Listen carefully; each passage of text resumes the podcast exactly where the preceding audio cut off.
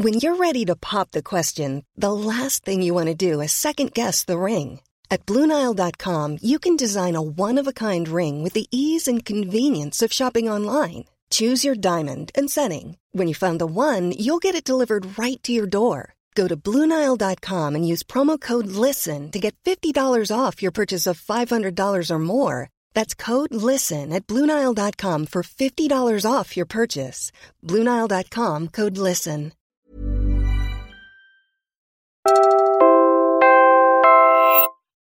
This episode is from the WhatsApp Araling Pilipinan Rebooted podcast. If you like what you hear, follow WhatsApp on your podcast app for more weird and wonderful stories from Philippine history.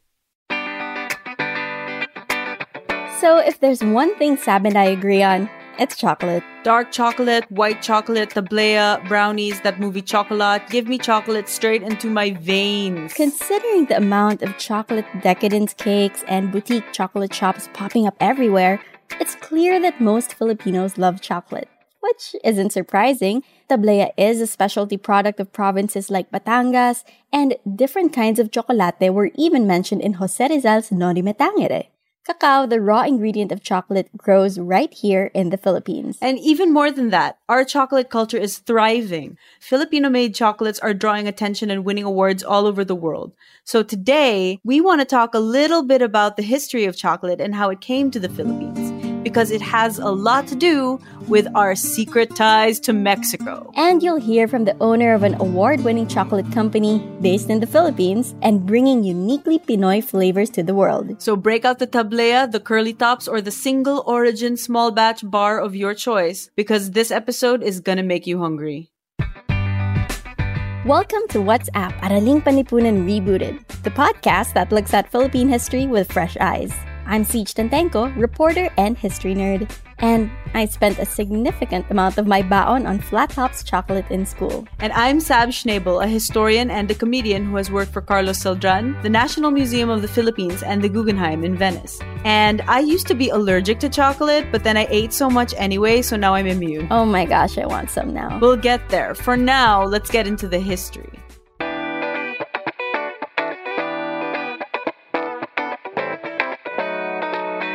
So let's start with the pearl of the Orientation. Where did chocolate even come from? Chocolate can be traced all the way back beyond the Mayans to the ancient Olmecs of southern Mexico. That means that for nearly 4,000 years, people have been drinking chocolate. Because chocolate wasn't initially consumed in bar form. Originally, chocolate was a drink, much like our chocolate. We in the Philippines actually drink something pretty close to what ancient Mesoamericans drank. The Olmecs were the first to take the fruit of the cacao tree and use the seeds to make into a drink, but it was mostly used for rituals and as a medicine. The Mayans, the civilization that rose after the Olmecs, also drank chocolate. They mixed it with chilies, water, and cornmeal and made a frothy drink called chocolatal, which means bitter water. They were probably drinking it for its stimulating properties. The Aztecs took chocolate appreciation to the next level using cacao beans as currency. They were supposedly worth more than gold. You can't eat gold, but chocolate is a huge part of Mesoamerican and South American culture. The Latin name for cacao tree is Theobroma cacao, which means food of the gods. So that's how chocolate came to be. But how did it get to the Philippines? The short answer? The Spanish. The first chocolate seeds were brought to Spain by Hernán Cortés after his conquest of Mexico, and the chocolate drink made with the seeds seduced Europe with its deliciousness. The problem is that chocolate only grows in the tropical belt, so they couldn't grow it in Spain. With the steadily growing demand for chocolate, they needed places to grow it. But Spain had an ideal place to grow it. Their colonies! Dun, dun, dun! The first cacao beans were brought to the Philippines sometime around the 17th century. There's not a consensus on when the exact date was, but we know it came through on the Manila-Acapulco galleon trade. We've all heard a little about the Manila-Acapulco galleon trade in school. Here's how it worked. Trade goods would come from Manila, like silk, mother of pearl, and porcelain, and would sail to Acapulco. The goods would be taken overland to Veracruz, Mexico, and then brought to Spain. The Spanish paid for these goods with silver from their colonies. This was one of the very first global trade routes and connected Europe to the Americas and Asia. The winds in the Pacific work like a big circle. So if you want to get to Southeast Asia from Mexico, you catch southwesterly winds that will blow towards the Philippines. These ships would sometimes pass by Guam and the Marianas Islands along this route. And to go back to Mexico from the Philippines, you take the northeasterly route up near Japan that will take the ships down the coast of the U.S. and back to Acapulco. Each galleon had to be escorted by armed ships because galleons were so valuable that they were constantly under the threat of pirates and other powers like the British, Dutch, and Portuguese. Those ships Jack Sparrow was going after? Dun, dun, probably galleons. Dun, dun, dun, dun. And when they talk about the Spanish main in those movies, they don't mean Spain. They mean the mainland of the Spanish colonies, like Mexico and other parts of what is now South America. Even the currency called pieces of eight from pirate stories like Treasure Island are the pieces of silver used to pay for porcelain and goods from Asia. Galleons were the largest ships made in Europe up until this point, and they were always groaning under the weight of silver or trade goods like chocolate. According to the Agustinian chronicler Gaspar de San Agustin, cacao beans were first brought to the Philippines by a sea pilot named Pedro Bravo, who entrusted them to a priest named Bartolomé Bravo in Camarines. But the Franciscans and the Jesuits also take credit for bringing the beloved bean to the islands. We know from Ramon Reyes Lala's book, The Philippine Islands, quoted in Ambeth Ocampo's 2016 article, Chocolate in History, that Filipinos kept cacao trees in small groves, sending a few beans back to Spain, but keeping the bulk of them to make into chocolate or champorado. And if you're getting hungry, remember, we warned you that for this episode, you're gonna need snacks. I could go for some chocolate right now. Chocolate is the Filipino version of chocolato. While theirs was a bitter and spicy drink, ours is a delightfully sweet drink made with evaporated or condensed milk and beaten with a baterol, a traditional wooden whisk. Mexico has a similar tool to the baterol. Theirs is called a molinillo. So much of our food and drink actually have Mexican influences because of the Manila-Acapulco galleon trade. But of all of them, chocolate is our favorite. Chocolate flourished here, and we became a producer of cacao. But since then, we've developed our own taste for chocolate, one that brings in the unique flavors of our different regions. Up next, you'll hear what it's like to produce chocolate in the Philippines straight from a Filipino chocolatier.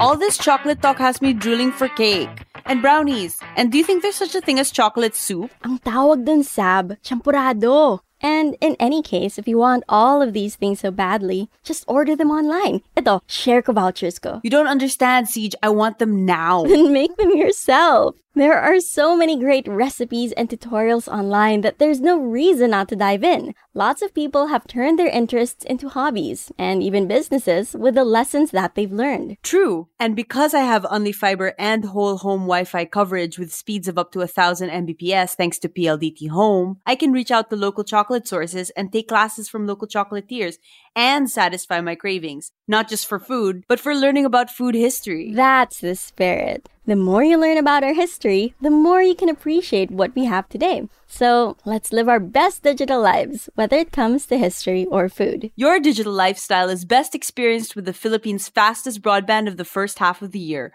awarded by the Ookla Speed Test Awards. And that's PLDT Home. Visit PLDThome.com/fiberplus to learn more. That's PLDThome.com/FIBRPLUS. And now, back to the episode.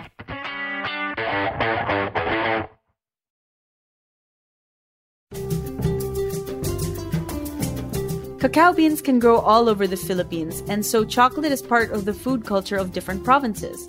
My grandma grew up in Batangas, so she swore by Batangas Tablea. I used to work for a travel show, and every province we went to, there was some delicacy made with chocolate. Leyte has moron, a sticky rice cake cooked in coconut milk and filled with chocolate. Cebu has chocolate-covered dried mangoes. Bohol serves chocolate calamay, a sticky pudding with coconut milk and brown sugar. But beyond our traditional chocolate products, in recent years, we've seen the rise of Filipino-made chocolate brands that represent the future of our cacao industry. So hi, my name is Philo Chua. I'm the founder of Theo and Philo Chocolates. I eat chocolate almost every day, but only small bites. I just love the process of creating something. Even when I was a kid, I always liked to make stuff, something creative, like some handicraft, arts and craft. That's what really gets me going, to be able to create something, right? And then share it with everybody. In the early 2000s, Philo was working in the States. And while I was there living by myself, I had to cook for myself. So that leads to cooking and baking. And then from baking, parang nainggan nyo lang ako sa mga chocolates. And then there was this one shop that featured like chocolates from all over the world. They were featuring single origin chocolates. And that really intrigued me. Philo had already been thinking of coming back to the Philippines. Out of the blue, I just thought like, hey, wouldn't it be great na we have like chocolate where we use Philippine cacao? So that's where the idea was born. And then, you know. One problem he faced. Despite our history and love for chocolate, it was hard to find cacao at the time. So during that time, it's not like right now where there's a lot of people going to cacao planting or where there's like a booming cacao industry right now. Back then, people have stopped planting cacao already, like maybe late 1980s or something around that time, switched to like mango crops or other crops, no? Because they didn't find cacao to be profitable anymore. So when I came back, I actually had trouble finding cacao because there wasn't a lot of sources for cacao. So I was just like, you know, wherever I can find cacao, that's where I will get. So it just so happened that, you know, I was searching a lot of message boards. And then one thing led to another, got in touch to a professor in Mindanao. And then he was able to like bring me around to some farms. Philo started with 2 bars, 44% milk and 70% dark chocolate. They were focused on the idea of creating high-quality versions of these classics. But their company really took off once things started getting creative. At the start, it was mainly getting like classic flavors and then putting a Filipino twist on it. Dark chocolate with orange is a very European flavor, a very classic European flavor. Sabi ko, what's another citrus that we can use? So that's when we decided to use calamansi. While European brands had crispy chocolate made with Rice Krispies, Theo and Philo came out with Pili Nuts and Pilipig. They then started experimenting with flavor combos that were Filipino through and through. For example, the green mango and salt, well, that's really very unique by itself. But that was something that a friend recommended. I was originally going to just use like, you know, green mango and chocolate. But then, hey, why don't we add salt also? Para more of like the street snack or how you would eat like the green mango. These days, how we come up with flavors now is really looking more at what ingredients we have here in the Philippines, trying to make use of it. So we try to always integrate local flavors, local ingredients with our chocolate. They even have adobo. And if you're thinking, what? Stay there, we'll try it in a bit. For now, though, Philo says the industry has changed a lot since they started in 2007. It's a different time with different challenges. Definitely. Right now, there's almost an abundance of cacao. Unfortunately, there's not as many processors right now. Kasi technically, here in the Philippines, our consumption rate of chocolate is not as high as other countries. So there's a kind of imbalance right now wherein there's slight overproduction of cacao beans compared to what's being demanded by the market. Local artisanal companies like Theo and Philo put a lot of effort into quality and unique flavors. Well, obviously, one of the main challenges is the price point, no? Especially in a country like the Philippines, where our spending power is not as big as other countries may be. Our prices are higher than supermarket chocolate, so sometimes people will ask, why would I buy your products when like an imported chocolate may cost less than ours, right? So we really have to make sure that we're producing something different, something unique, that it's not an apple-to-apple comparison. And what about what comes next? What new products have you guys got in the mix? We're coming up with chocolate-covered nuts. It's a different line of products. We're always like to try to experiment and try to innovate beyond just a chocolate bar. So watch out for it. By the time this episode comes out, those new products will be out too. Check out their new line that combines chocolate and nuts at TheoAndPhilo.com. But to move the industry forward, Filipino chocolatiers like Philo don't just have to create products. They also have to go the extra mile to teach people to appreciate the potential of our chocolate. It's a slow process, definitely. It's doing things like this that really helps it get the word out there. I've done a lot of like, you know, small talks here and there, just talking about chocolate, how it's made. That's really how you do it, kasi there's no other way. It really takes a lot to slowly get to know more and more about the industry and how it's made. I guess one good thing is we used to do it in Gawad Kalinga in the Enchanted Farm in Bulacan. I would do like demos so that they would see personally how it's done. Filipino chocolatiers tried to educate the public by reconnecting us to our cacao. So they would get to understand, try to connect with where does our chocolate come from, how it's made, who are the people involved, from the farmers to the processors. One sad thing about the industrialization of things, you know, although we benefit a lot from it, there's always a disconnect between the products and how it's made. Right? Before making chocolate, you know, I didn't even know what cacao bean looks like. The next level our cacao industry can reach for, says Philo, is maturity. A future where Filipino consumers fully appreciate the product, when Filipino producers are recognized for it, and when the Philippines is seen as a significant player in the global cacao scene. The Philippines is still far from being a major producer. Most of the world's cacao comes from West Africa. Chances are the mass-produced chocolate you get in the grocery is made with ingredients from Ghana and the Ivory Coast. This tells us that small countries can become a player or a major supplier. But Philo reminds us that as we grow the Philippine industry, we need to avoid some of the questionable labor practices that are happening in those countries. At the same time, we don't want to get into the same boat that Ghana and Ivory Coast are in right now, wherein they may be producing more than half of the world's cacao, but then the prices are so low that actually the farmers are being exploited or not being paid very well. There are two ways for a government to look at chocolate. One is as a commodity to be traded, like wood, wheat, or livestock. It's all about volume. But there's another way to position your chocolate industry, highlighting its quality. The industry term is fine flavor chocolate. One nice thing that the government did right now is that they really position Philippine cacao as a fine flavor cacao. We're seen less as a commodity, but as something more of like a high value crop. That helps unlock fairer pay for our products, but it's just one step. There's also the whole game of branding, awards, and international recognition. To be considered as a fine flavor, you also need to register your country in the ICCO.org, International Cocoa Organization. Afterwards, you need to back it up with some data or with instances to justify that you are a fine flavor. Companies like us and all these other chocolate brands here in the Philippines, we're all joining these competitions, right, and winning awards. It translates to higher prices, but it makes for a more sustainable industry long-term and helps keep quality high. And it just feels right for our cacao farmers and chocolate companies to get the recognition because deserve naman talaga nila. They earned it. This year, we had 3 farmers who was able to enter the world's 50 best. That's coming from the Philippines. For the last 3 instances of the world's 50 best cacao, we're always in that world's 50 best. We're getting better and better.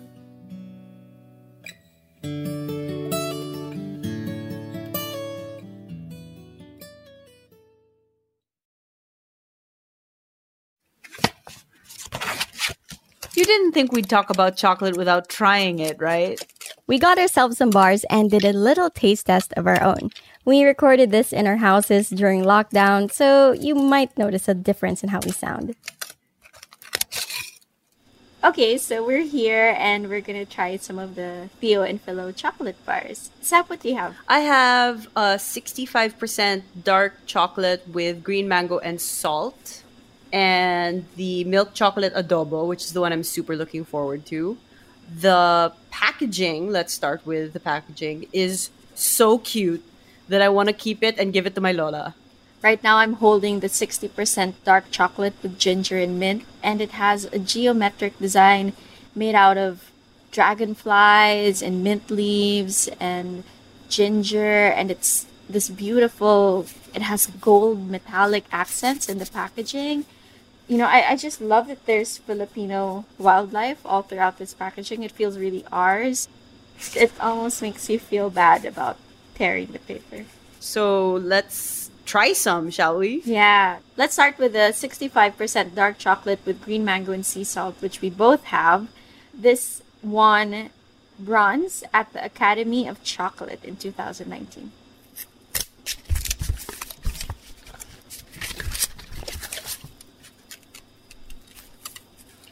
Oh, the bar is so beautiful. It's got...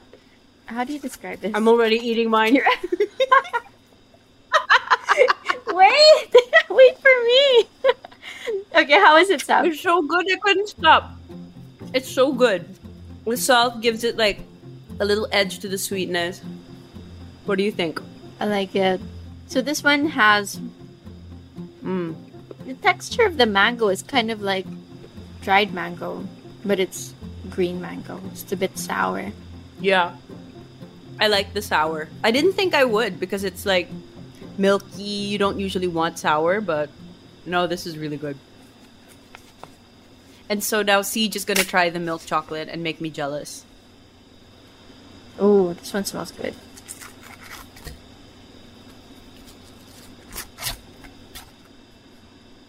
This is, it's very creamy. And what surprised me about it, the moment that I put it in my mouth, I realized that if you're coming from a place of growing up on Hershey bars, this is going to taste very different for you. Because Hershey bars hit you with sugar. It hits you first with the sweetness. And you almost don't feel the creaminess. It tastes toasted. Oh man, now I wish I had gotten it. Shall we do the adobo? Yes. This is the one I've been really looking forward to because it's milk chocolate adobo. And like, that's so weird. It won the World International Chocolate Awards in 2018, silver, and the Academy of Chocolate, silver winner, 2018. Woo! Right. On the back of the packaging, it says milk chocolate with soy sauce toffee. Toffee. Soy sauce toffee and black pepper. Soy sauce toffee. That's so interesting. Interesting. Hold on. All right, here we go. Step. Okay, wait. One, two, three. Oh, that's so layered. What's happening? The toffee hits you first, so you're like, oh, this is just toffee. I know what this is. And then the pepper hits, and you're like, oh, God, what's happening? This is a lot of flavors. And then there's a saltiness all throughout. It's saltiness, but it doesn't taste like salt. It tastes like soy sauce. Yeah, it does actually kind of taste like soy sauce in the milk chocolate. The longer you melt it in your mouth, the more it tastes like ulam. What's this chunky bit? Oh, it's a toffee. Yeah. The crunchy stuff is the toffee. Yeah. I never thought there would be an umami chocolate bar. This is so umami. This is so good. Yeah. This is so Pinoy. I think a good entry point would be the green mango and salt. It's pretty typical, not typical, but a little bit more traditional. And like, it's very Filipino. The green mango is so Filipino. So that's nice. And then if you're more adventurous, that's when you go for the milk chocolate adobo because it's unique. For me, I would say start with the milk chocolate because it's always good to start with the basics and then try and get more crazy. And then have a second bar, have the ginger. And then when you're ready to get really out there, try the adobo. If you like your chocolate purely sweet, this might not be for you. But if you like unexpected combinations, and if you want to taste something that I doubt you'll find anything else like this in the whole world, this is what you try. I think that speaks to what Philo was saying. Like, we can be the capital of chocolate for Asia. Like, we have these weird and interesting flavors that can only be found here. So we should take advantage of them. They're so good. And it's so fun. There's so much personality in this chocolate, which you won't have in the mass-produced big brands like a Hershey or a Cadbury. It's our patriotic duty to eat more chocolate.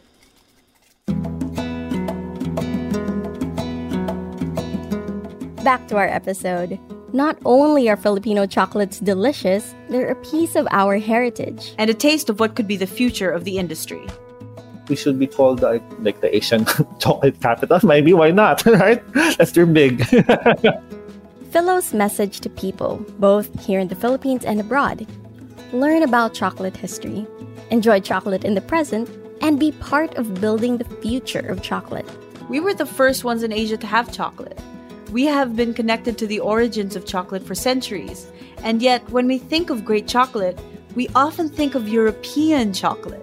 But historically, the raw ingredients don't grow on their land. They purchase cacao from other countries. You know who grows their own chocolate? We do. Please give Filipino chocolates a chance. Ours might be even better by supporting local chocolate makers or even other local companies. They're really helping make a better community for us all around. In the eyes of the global consumer, when they come to the Philippines, they actually see a lot of things that are great and a lot of things that are unique and special.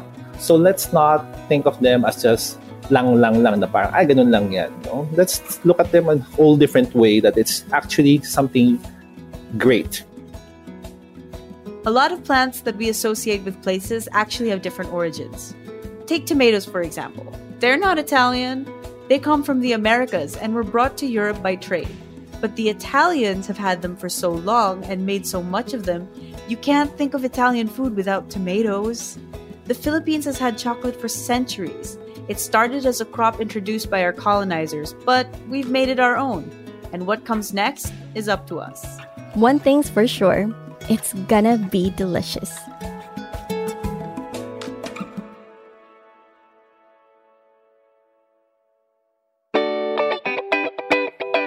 Normally, we like to end with something weird and wonderful from Filipino history, and this time it comes straight from Noli Me Tangere. That's right, the classic novel all of us had to read in high school makes an appearance. In Chapter 11 of Noli, the Alferez or Lieutenant General warns Spaniards that they might be offered a cup of chocolate.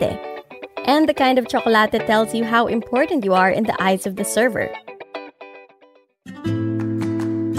Are you going over there to the convento to visit that sanctimonious rascal there, that little curate? Yes, well, if he offers you chocolate, which I doubt. But if he offers it, remember this. If he calls to the servant and says, Juan, make a cup of chocolate, then stay without fear. But if he calls out, Juan, make a cup of chocolate, then take your hat and leave on a run. What? The startled visitor would ask, does he poison people? Carambas! No, man, not at all! What then? Chocolate means thick and rich, while chocolate means watered and thin. And that's basically a diss. Chocolate could be expensive, making it took work, so it was a common practice to water down the chocolate for less prominent guests. If you're having trouble remembering, excellent! And ay, ito lang. Rest assured that for any of our listeners, we'd give you chocolate if we could. Class dismissed.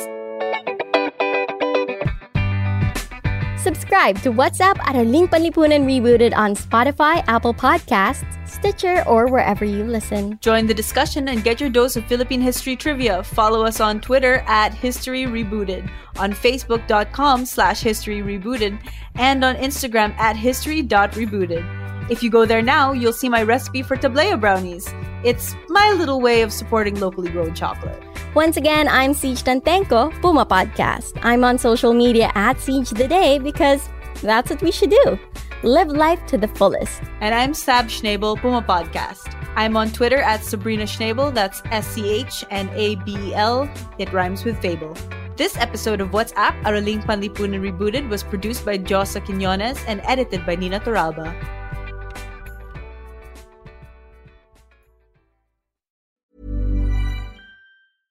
Ever catch yourself eating the same flavorless dinner 3 days in a row? Dreaming of something better? Well, HelloFresh is your guilt-free dream come true, baby. It's me, Keke Palmer. Let's wake up those taste buds with hot, juicy pecan-crusted chicken or garlic butter shrimp scampi. Hello Fresh. Stop dreaming of all the delicious possibilities and dig in at HelloFresh.com. Let's get this dinner party started.